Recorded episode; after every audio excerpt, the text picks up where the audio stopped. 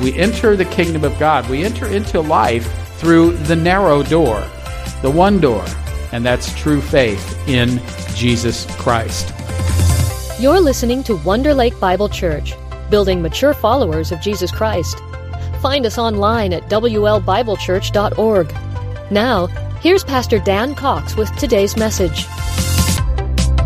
I want to start off today by asking you all a question, and here it is Are you narrow minded? You narrow minded? Do you have any narrow minded? Raise your hand if you're a narrow minded person. All right, we got a few of us that'll admit to it that you're narrow minded, right? So I see some of you were looking next to the person. You didn't raise your hand, but you're looking next to the person, the person next to you there. So I saw that there. But so, being narrow minded here, let's talk about that for a minute. Uh, what does it mean to be narrow minded? Well, one definition has this it says narrow minded means not willing to accept opinions, beliefs, behaviors, etc., that are unusual or different from one's own. Right? Not willing to accept opinions, beliefs, behaviors, etc., that are unusual or different from one's own. Now, I think that generally speaking, generally speaking, it is not a good thing to be narrow minded. That is, when we get locked into very rigid patterns of thought, unwilling to listen to others, unwilling to listen to the opinions of others, to become rigid in your outlook, then, to never grow, to never change. So that's not a good thing to be narrow minded, then, in that sense. But on the other hand, sometimes it is good to be narrow minded if one is talking about vital truths, right? Vital, proven truths. Like, for example, is it being narrow minded to tell someone not to step in front of a speeding bus? I think, is that being narrow? Well, that's just your opinion that that's a bad thing to do, right? Now, I think that would be that's not being narrow minded, telling them don't step in front of a speeding bus or, or tell them don't jump off the roof of a skyscraper. Again, I don't think that's being narrow minded to tell people that's not a good idea to do that. Or I don't think it's narrow minded to say, you know, the sun rises in the, well, appears, appears to rise in the east and set in the west. And so, well, that's just your opinion. I think it rises in the west and sets in the east. Well, sorry, it rises in the east and sets in the west, right? So sometimes, if it means being very rigid, locked in, unable to listen to others, unable to learn, unable to grow, no, it's not a good thing then to be narrow minded. But if by narrow minded you're simply being locked into the truth, regardless sometimes of what someone else may think of, then we do need to be narrow minded in that regard, then, don't we? You know, Christians are sometimes accused of being narrow minded on this matter of where salvation is found. You know, we assert that Jesus alone is the way and the truth and the life. But is that being narrow minded in a negative sense? Or is it simply asserting a vital, proven truth? I would suggest that it is the latter, asserting a vital, proven truth. So when we say that salvation is found in Christ alone, we are not being arrogant or narrow minded. We are simply repeating what Jesus said about himself.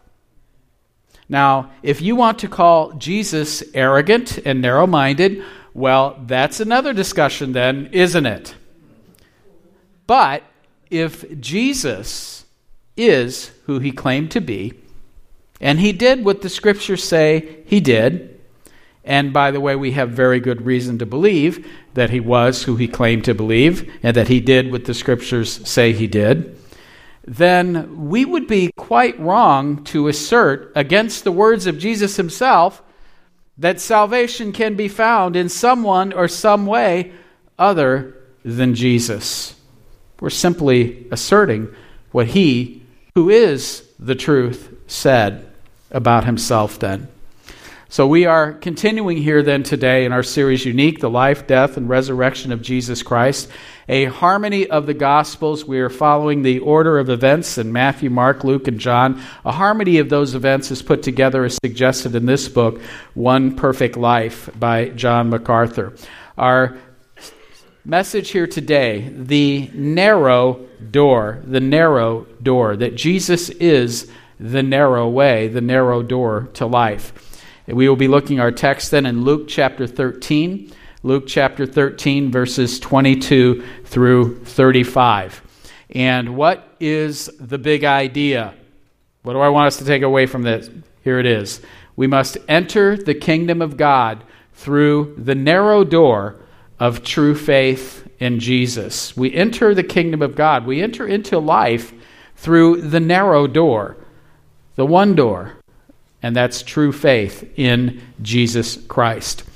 Before we look at our text here today, our little context, Jesus has been ministering to people in the vicinity of Jerusalem. He is making his way to Jerusalem, knowing that before too much longer he is going to give his life on the cross there and then be raised again. But he is now ministering in the outskirts of Jerusalem. And the Jewish people were very eager for the arrival of their Messiah. They looked to his coming in order to set them free from the oppression of Rome and to restore the kingdom of Israel and to bring the nation to great prominence and power and glory. And Jesus was drawing large crowds, and the people were amazed by this. They were amazed by his miracles. But when he said things that were challenging or hard to understand, many of the people turned away. He seemed to want something from them than they were willing to give. He wanted something more from them than they were willing to give. Now, he had declared that he was the good shepherd, that his sheep hear his voice and follow him, that he was calling out his flock from among them, the Jews. But he declared, though, too, that he must go. He must go and get sheep from another fold who are these sheep from another fold that he must go and get? Gentiles. Aren't you glad he had another fold? Yeah. so, what did he mean? He had come for more than just his own people, the Jews. He'd come for all people. And that he was calling people out, not only from them, but also from among the Gentiles. And so people wonder well, what does he mean by that? What does Messiah mean by that? How, well, how, how is that, this calling Gentiles, uh, what does that have to do with restoring our nation to greatness? But of course, they didn't fully understand what the kingdom was, did they? They didn't understand the plan of God. So he says, let's start in Luke chapter 13, starting in verse 22. Luke chapter 13, verse 22. We're told he, Jesus, he went on his way through towns and villages, teaching and journeying toward Jerusalem. And someone said to him, Lord, will those who are saved be few? And he said to them, Strive to enter through the narrow door. For many, I tell you, will seek to enter and will not be able. When once the master of the house has risen and shut the door, and you begin to stand outside and to knock at the door, saying, Lord, open to us, then he will answer you, I do not know where you come from. Then you will begin to say, We ate and drank in your presence, and you taught in our streets. But he will say, I tell you, I do not know where you come from. Depart from me, all you workers of evil. In that place there will be weeping and gnashing of teeth. When you see Abraham and Isaac and Jacob and all the prophets in the kingdom of God, but you yourselves cast out. And people will come from east and west and from north and south and recline at table in the kingdom of God. And behold, some who are last who will be first, and some are first who will be last. So Jesus speaks here of the narrow door. Strive to enter through the narrow door. Jesus taught that many from Israel would not be in the kingdom, whereas many from outside Israel will be. Now we listen to that and we hear that and say, okay, we, we understand that now. We're live, kind of living on the other side of these events and we understand better. But if we were listening to him at that time, not knowing what we know now, this was shocking. This was a shocking message. You say you're the Messiah, you're the Jewish Messiah, and yet you're claiming Many, the Jews, our fellow countrymen, will not enter the kingdom, but, but there will be many Gentiles from all over the world? What are you talking about? And so someone asked Jesus then, well, will only a few then going to be saved? See, apparently his followers were discouraged that this message of the kingdom wasn't sweeping the nation as they thought it would. Now, it certainly was true. There were a lot of people going to see him. The crowds were large. They were amazed by his miracles. They gasped at some of the things he said to their religious rulers and authorities. But at the same time, though, they saw that it seems that Jesus continually was met with great opposition. Their leaders were opposed to him. And it seemed that only very few were truly accepting him. So, yes, the crowds that came to see him were large. But his committed followers were increasingly scarce. Why was that? And then Jesus would sometimes say things that it seemed there was deliberately deliberately designed to discourage people from following him, to discourage the half-hearted from following him. He talked about how hard it would be to be his follower. Even being willing to die. He says, strive to enter through the narrow door. Now, earlier in his ministry, he had declared that the way to life is narrow and that few are those who find it. So someone asked, could, it, could this really be true, Jesus? Is it true that few people will be saved? Earlier, Jesus had said, Enter by the narrow gate. For the gate is wide and the way is easy that leads to destruction.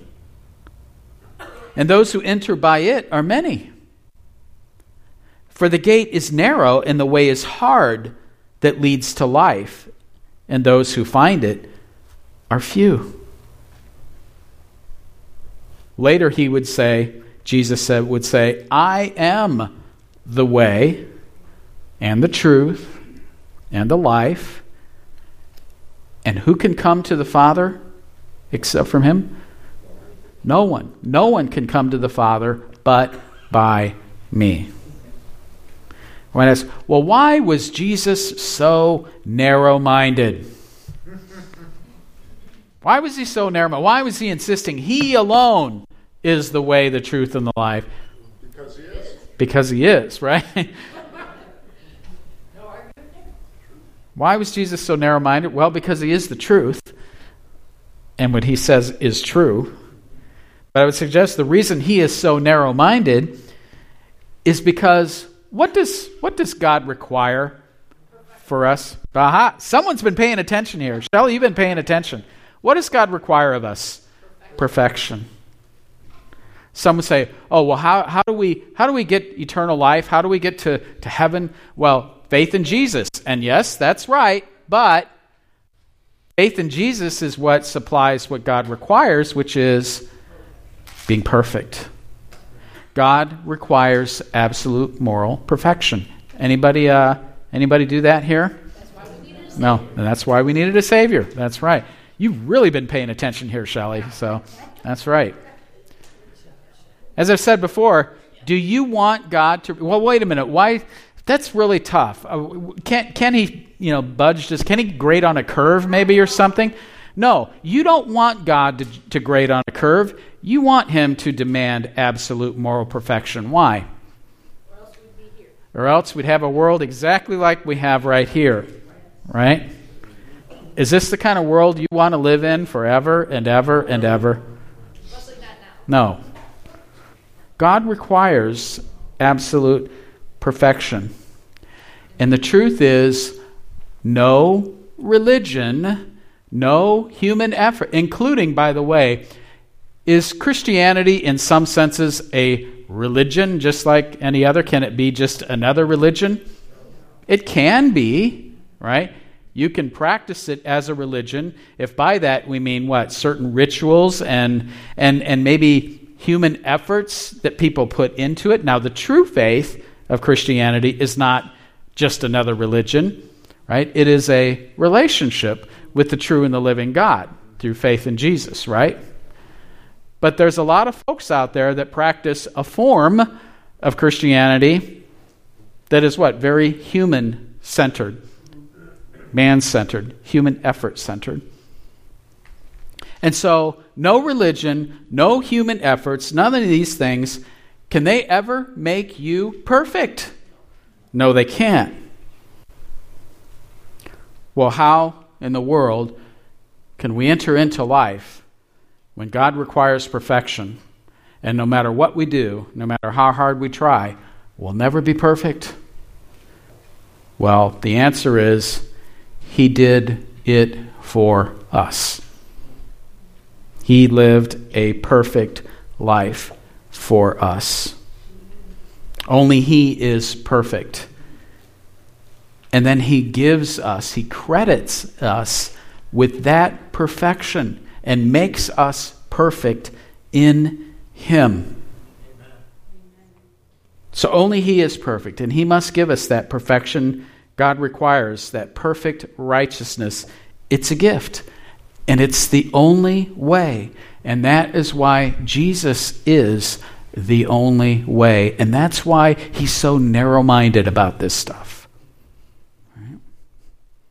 So Jesus' teaching was clear. A person must accept what he was saying to enter the kingdom, to repent and believe in him.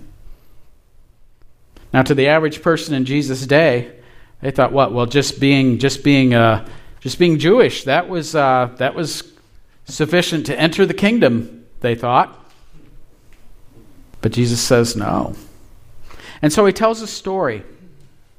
Tells a story about a man who was giving a feast, a banquet. And after he had closed the door to the banquet, no one else could come in because they were too late. In fact, even this host of the feast calls these persons outside evil doers. Do we have any evil doers in here? Every hand should be up, right? Because all of us, apart from Christ, are evil doers, right? You think, but I'm not as bad as my next door neighbor. It's not an issue of comparing ourselves one to another, is it? The issue is comparing ourselves to the perfection of God. And we all fall short, don't we? We all fall short. So these latecomers at the feast then were responding, Oh, well, well we, we know you. We, we saw you. We, we've, we ate and drank with you. You, you. We saw you teaching in our streets. So this is an obvious reference to Jesus' ministry among the people of that generation. Oh, oh, we know you, Jesus. Yeah, we heard you. We saw you. We talked with you. We're good, right? But Jesus' point, though, in telling that story was that people had to respond to his invitation at that time, for a time would come when it would be too late, and they would not be allowed in the kingdom. And so Jesus spoke directly, telling the crowds that judgment would come on those who refused his message, that there will be weeping and gnashing of teeth and they will be thrown out. That is, there will be such regret But the godly ones in the nation, represented by Abraham, Isaac, Jacob, the prophets, they will be in the kingdom of God. Only the godly, the righteous, will be in the kingdom. And those remarks were stunning for the people of Jesus' day to hear. Again, most of them just assumed that what, because they were physically related to Abraham, they would naturally enter into the promised kingdom. But Jesus says, not so. Only the righteous will enter. But then he went on to say something that was even more revolutionary in those days. In fact, it was devastating. It was devastating to those who assumed that only Jew- the Jewish nation would be involved in the kingdom. Jesus explained that Gentiles would be added to the kingdom, and even in place of many of the Jewish people. He said that they would come from the four corners of the world, representing what various popular north, south, east, west. Who are, who are these folks coming from north, south, and east and west to enter into the kingdom? Gentiles. Now, those listening to Jesus' words really should not have been surprised by this teaching because the prophets before had said these same things. Isn't it something we, we've said something, we, we, we've read it, we've heard it, we know it, and yet somehow it just shocks us when we're told it, right? So even though the prophets before had said that Gentiles would be in the kingdom, many of the people in Jesus' day they believed, though, that they were superior to these folks, these Gentiles from the north and the south and the east and the west. In fact, when Jesus had begun his ministry in Nazareth, and he mentioned the fact that Gentiles would be included to the exclusion of some of their fellow Jews, the people became so angry they tried to kill him. Remember, he was teaching in the synagogue in his hometown of Nazareth. We're told in Luke chapter 4, verse 20, he says, And he, Jesus, he rolled up the scroll and gave it back to the attendant and sat down. And the eyes of all in the synagogue were fixed on him. And he began to say to them, Today this scripture has been fulfilled in your hearing. And all spoke well of him and marveled at the gracious words coming from his mouth. Okay, so far so good, right? And they said, Is not this Joseph's son?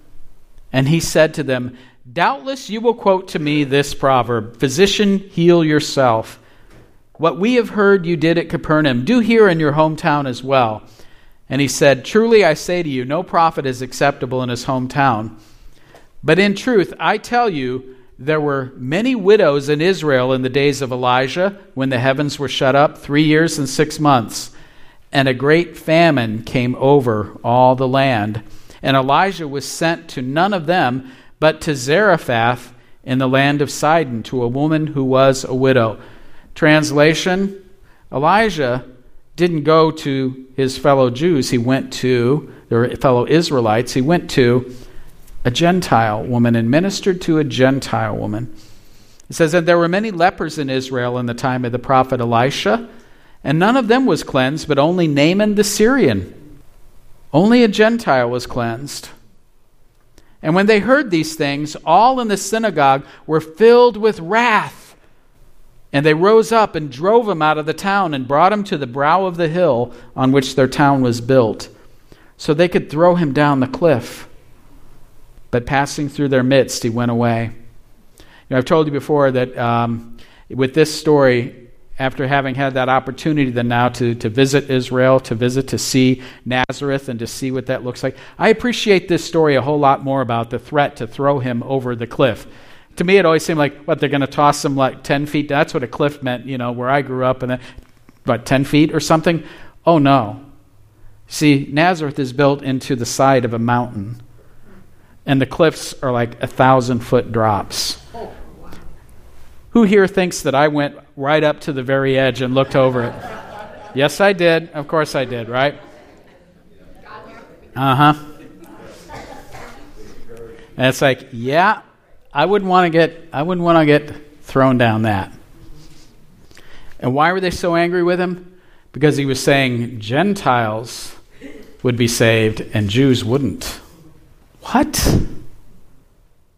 So they considered themselves to be first in every way, but they would be last. They thought that they were the blessed ones, the first, but they would be last. That is, they would be left out of the kingdom. And in contrast, some of the Gentiles, considered the last, the least, the unimportant, they would be in the kingdom and they would actually they would be first in importance. This was a shocking message indeed. And was just one more reason why many of the religious rulers and authorities wanted to get rid of him and be done with him, to shut him up. In fact, we're told then, continuing at verse 31, it said, At that very hour, some Pharisees came and said to him, Get away from here, for Herod wants to kill you. And he said to them, Go and tell that fox, Behold, I cast out demons and perform cures today and tomorrow, and the third day I finish my course. Nevertheless, I must go on my way today and tomorrow and the day following, for it cannot be that a prophet should perish away from Jerusalem. O Jerusalem, Jerusalem, the city that kills the prophets and stones those who are sent to it. How often would I have gathered your children together as a hen gathers her brood under her wings, and you were not willing? Behold, your house is forsaken. And I tell you, you will not see me until you say, Blessed is he who comes in the name of the Lord. We see a lament over Jerusalem. The Pharisees warned Jesus. They said, Hey, Jesus, uh, Herod is seeking to kill you. You better go away. He's seeking to kill you. Now, were they concerned about Jesus' welfare? They said, Jesus, watch out. Herod's trying to get you. You, you. you better go. You better, you better go away from here because Herod's looking for you. So, out of love and concern for Jesus' safety and well being, they warned him, right? No. What were they doing? Trying to get rid of him, get him out of here, right? Hey, he's coming for you. It was a pretext to get rid of Jesus or to try to shut him up, maybe scare him into silence. But Jesus had stated that his goal, his mission, was to reach Jerusalem and that doesn't mean his goal was what? Was to physically stand on the streets of Jerusalem. When reach Jerusalem, what does that mean? What was his goal in reaching Jerusalem? That was referring to what? He was going to die on the cross and rise again. That's the whole reason he had come, right? So he would go to Jerusalem, and he was well on his way. And so Jesus responds Go tell that fox. Now we read that and we're just like, okay, that's interesting. Go tell that fox. Herod is that fox. What do you mean? Well, a fox was considered to be what? A very devious and cunning animal, and it was considered a pest and a word. Now we see foxes, we think they're cute, right? How many of you? I, have seen them. How many of you have seen like a little fox like running around here sometimes around Wonder Lake, right? Yep. And not if you have chickens, you don't like the foxes, right? So, but uh, there you go. and so the people didn't like foxes that much. They were considered a pest and worthless and devious and cunning. So, what is Jesus saying to, about Herod? Oh, Herod says he's Herod's looking for you, Jesus, and he says, "Go and tell that worthless, devious, something or other." This, right? Jesus did not have a really high opinion of Herod, of his character, or his, uh, or his actions here.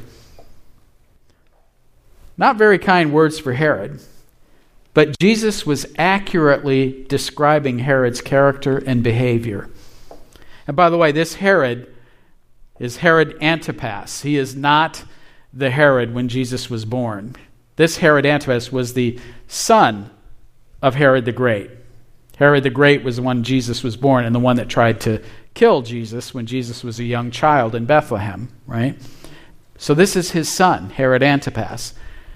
Like father, like son, right? And like grandson later, by the way. But Jesus says, today, tomorrow, and then I, am on the third day I must finish my course.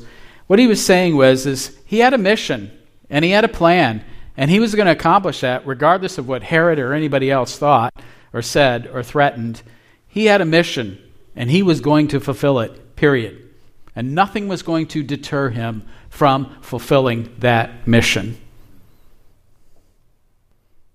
He would continue on the schedule that he had set for himself. By the way, did, uh, did events spiral out of control and Jesus ended up getting himself crucified? No. He was in control every minute of the way, even down to the very second he gave his last breath. He was following his timetable, his schedule, and Herod or anyone else wasn't going to change that or keep him from fulfilling it. The goal was Jerusalem, and it was in Jerusalem where he would die and rise again. He would present himself publicly to the religious authorities there, and they would put him to death, but he would rise again.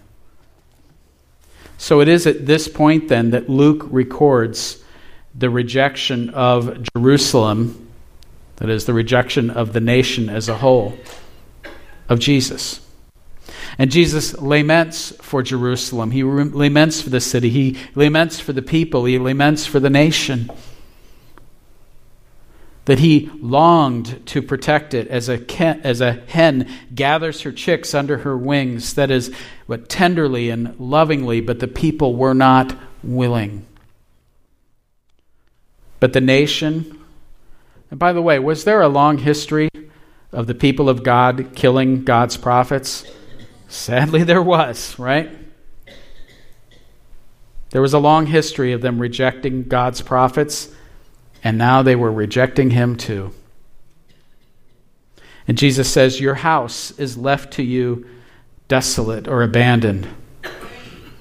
Like this was the end for now.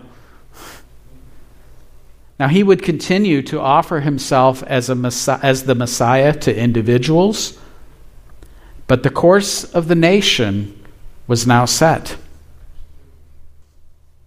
Jesus quotes from Psalm 118, verse 26, where Jesus declared that the people of the city they would not see him again till they said, that he was the Messiah. Blessed is he who comes in the name of the Lord. Now, some think that, well, that was fulfilled at the triumphal entry on Palm Sunday, right? No, I think there's more to it than that. Because I think what this is referring to here is it said, what? The nation, they were rejecting him, and they would not receive him. The nation would not receive him until he comes again and enters the city when the whole nation will receive him as the king and the ruler that he rightly is. That will yet happen. So Jesus spoke to the people then, his people, the Jews, then. He upended the people's expectations of him and the nature of the kingdom of God and he shocked them by declaring that few would enter the kingdom, because the people of that day believed that they would enter simply because they were Jews. Now, some people would be excluded. Some of the, the people knew that some people would be excluded from the kingdom. Who do you think the people thought would be excluded from the kingdom? Gentiles, absolutely, of course. But even among the Jews, who? The sinners. Oh, yeah, sinners are excluded. And by that, they meant what? Oh, you know, like tax collectors, prostitutes, you know, the really bad people. Oh, yeah, yeah. They'll be excluded. But all of us, oh, we're not bad. We're good people, right? Hmm. I'm not as bad as that guy. right? I noticed you were looking at me when you said that, Jerry. So, so yeah, they thought, sure, some people will be excluded. Notorious sinners, you know, prostitutes, tax collectors, and Gentiles, of course. But Jesus declared, no, the way is narrow. The time was short. And they must enter it now before it is too late. But how must they enter the kingdom?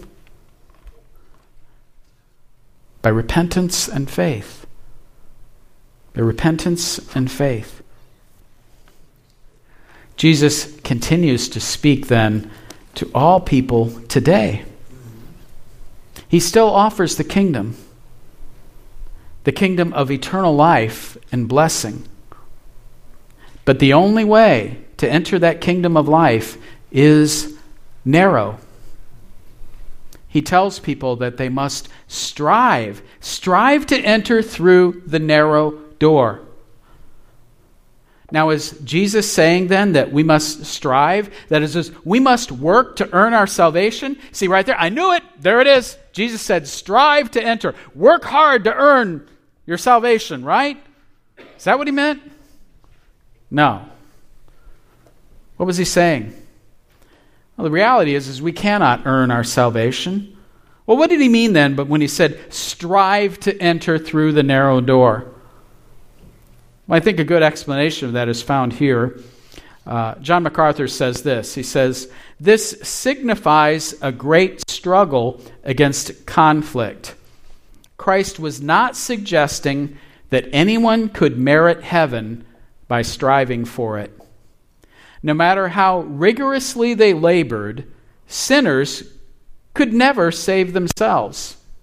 Salvation is solely by grace, not by works. But entering the narrow gate is nonetheless difficult. Why? Difficult because of its cost in terms of human pride, because of the sinner's natural love for sin, and because of the world's and Satan's opposition to truth. See, that's why we start. We don't strive to earn salvation, we can't. But we nevertheless recognize that it's difficult to repent and believe.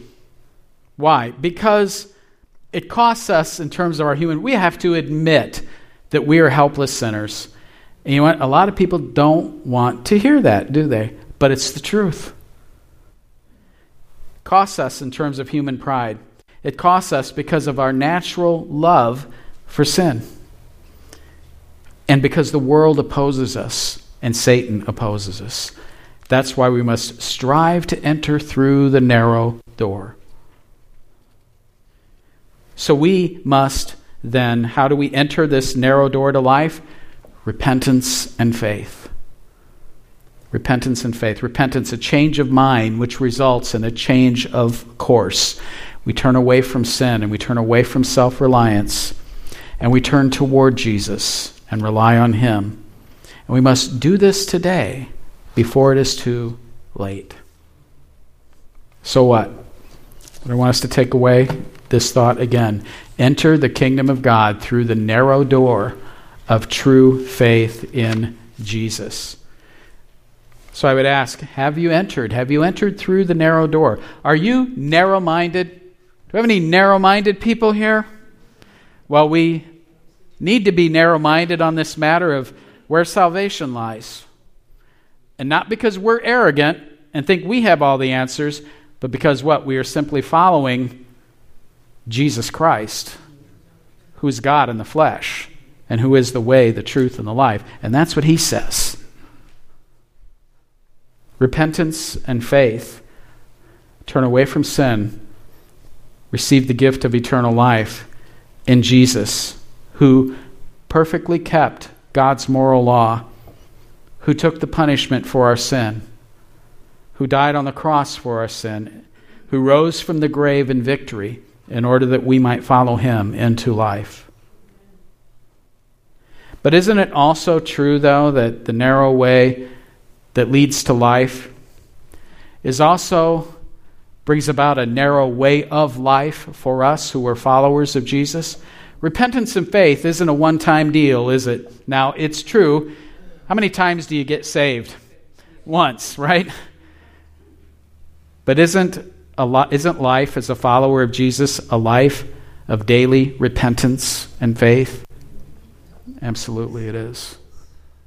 I was just talking with someone earlier this morning and, and who was uh, lamenting a little bit about his, his uh, tendency toward sin or sinfulness. And I said, Well, you know what? I got a little secret for you. Me too, right?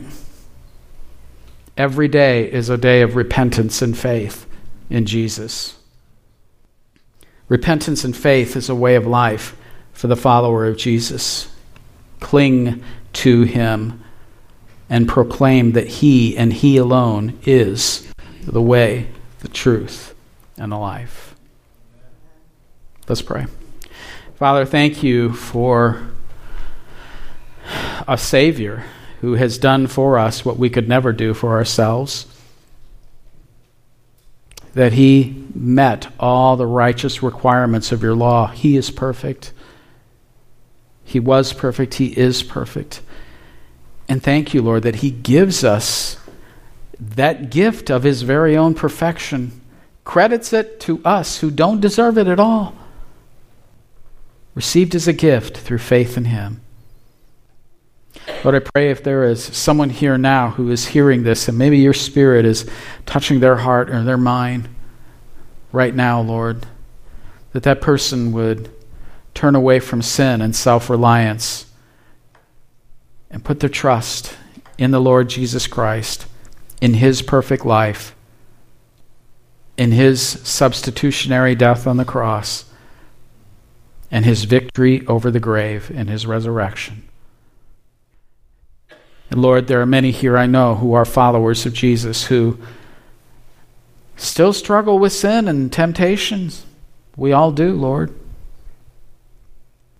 The Lord, repentance and faith is the way into the kingdom, but it's also a way of it, it's daily life for us as followers of Jesus. May we stand firm in Him, persevere in Him, cling to Him, hold fast to Him, abide in Him, for we know that He is the vine and we are the branch, and we can produce no fruit apart from Him. So may we daily, Lord, repent of sin and turn in faith to Him, trusting in Him, Lord, to empower us for righteous living. To be honored and glorified in us, we pray in Jesus' name. Amen. Thanks for listening to today's message. For more information about Wonder Lake Bible Church, visit WLBibleChurch.org.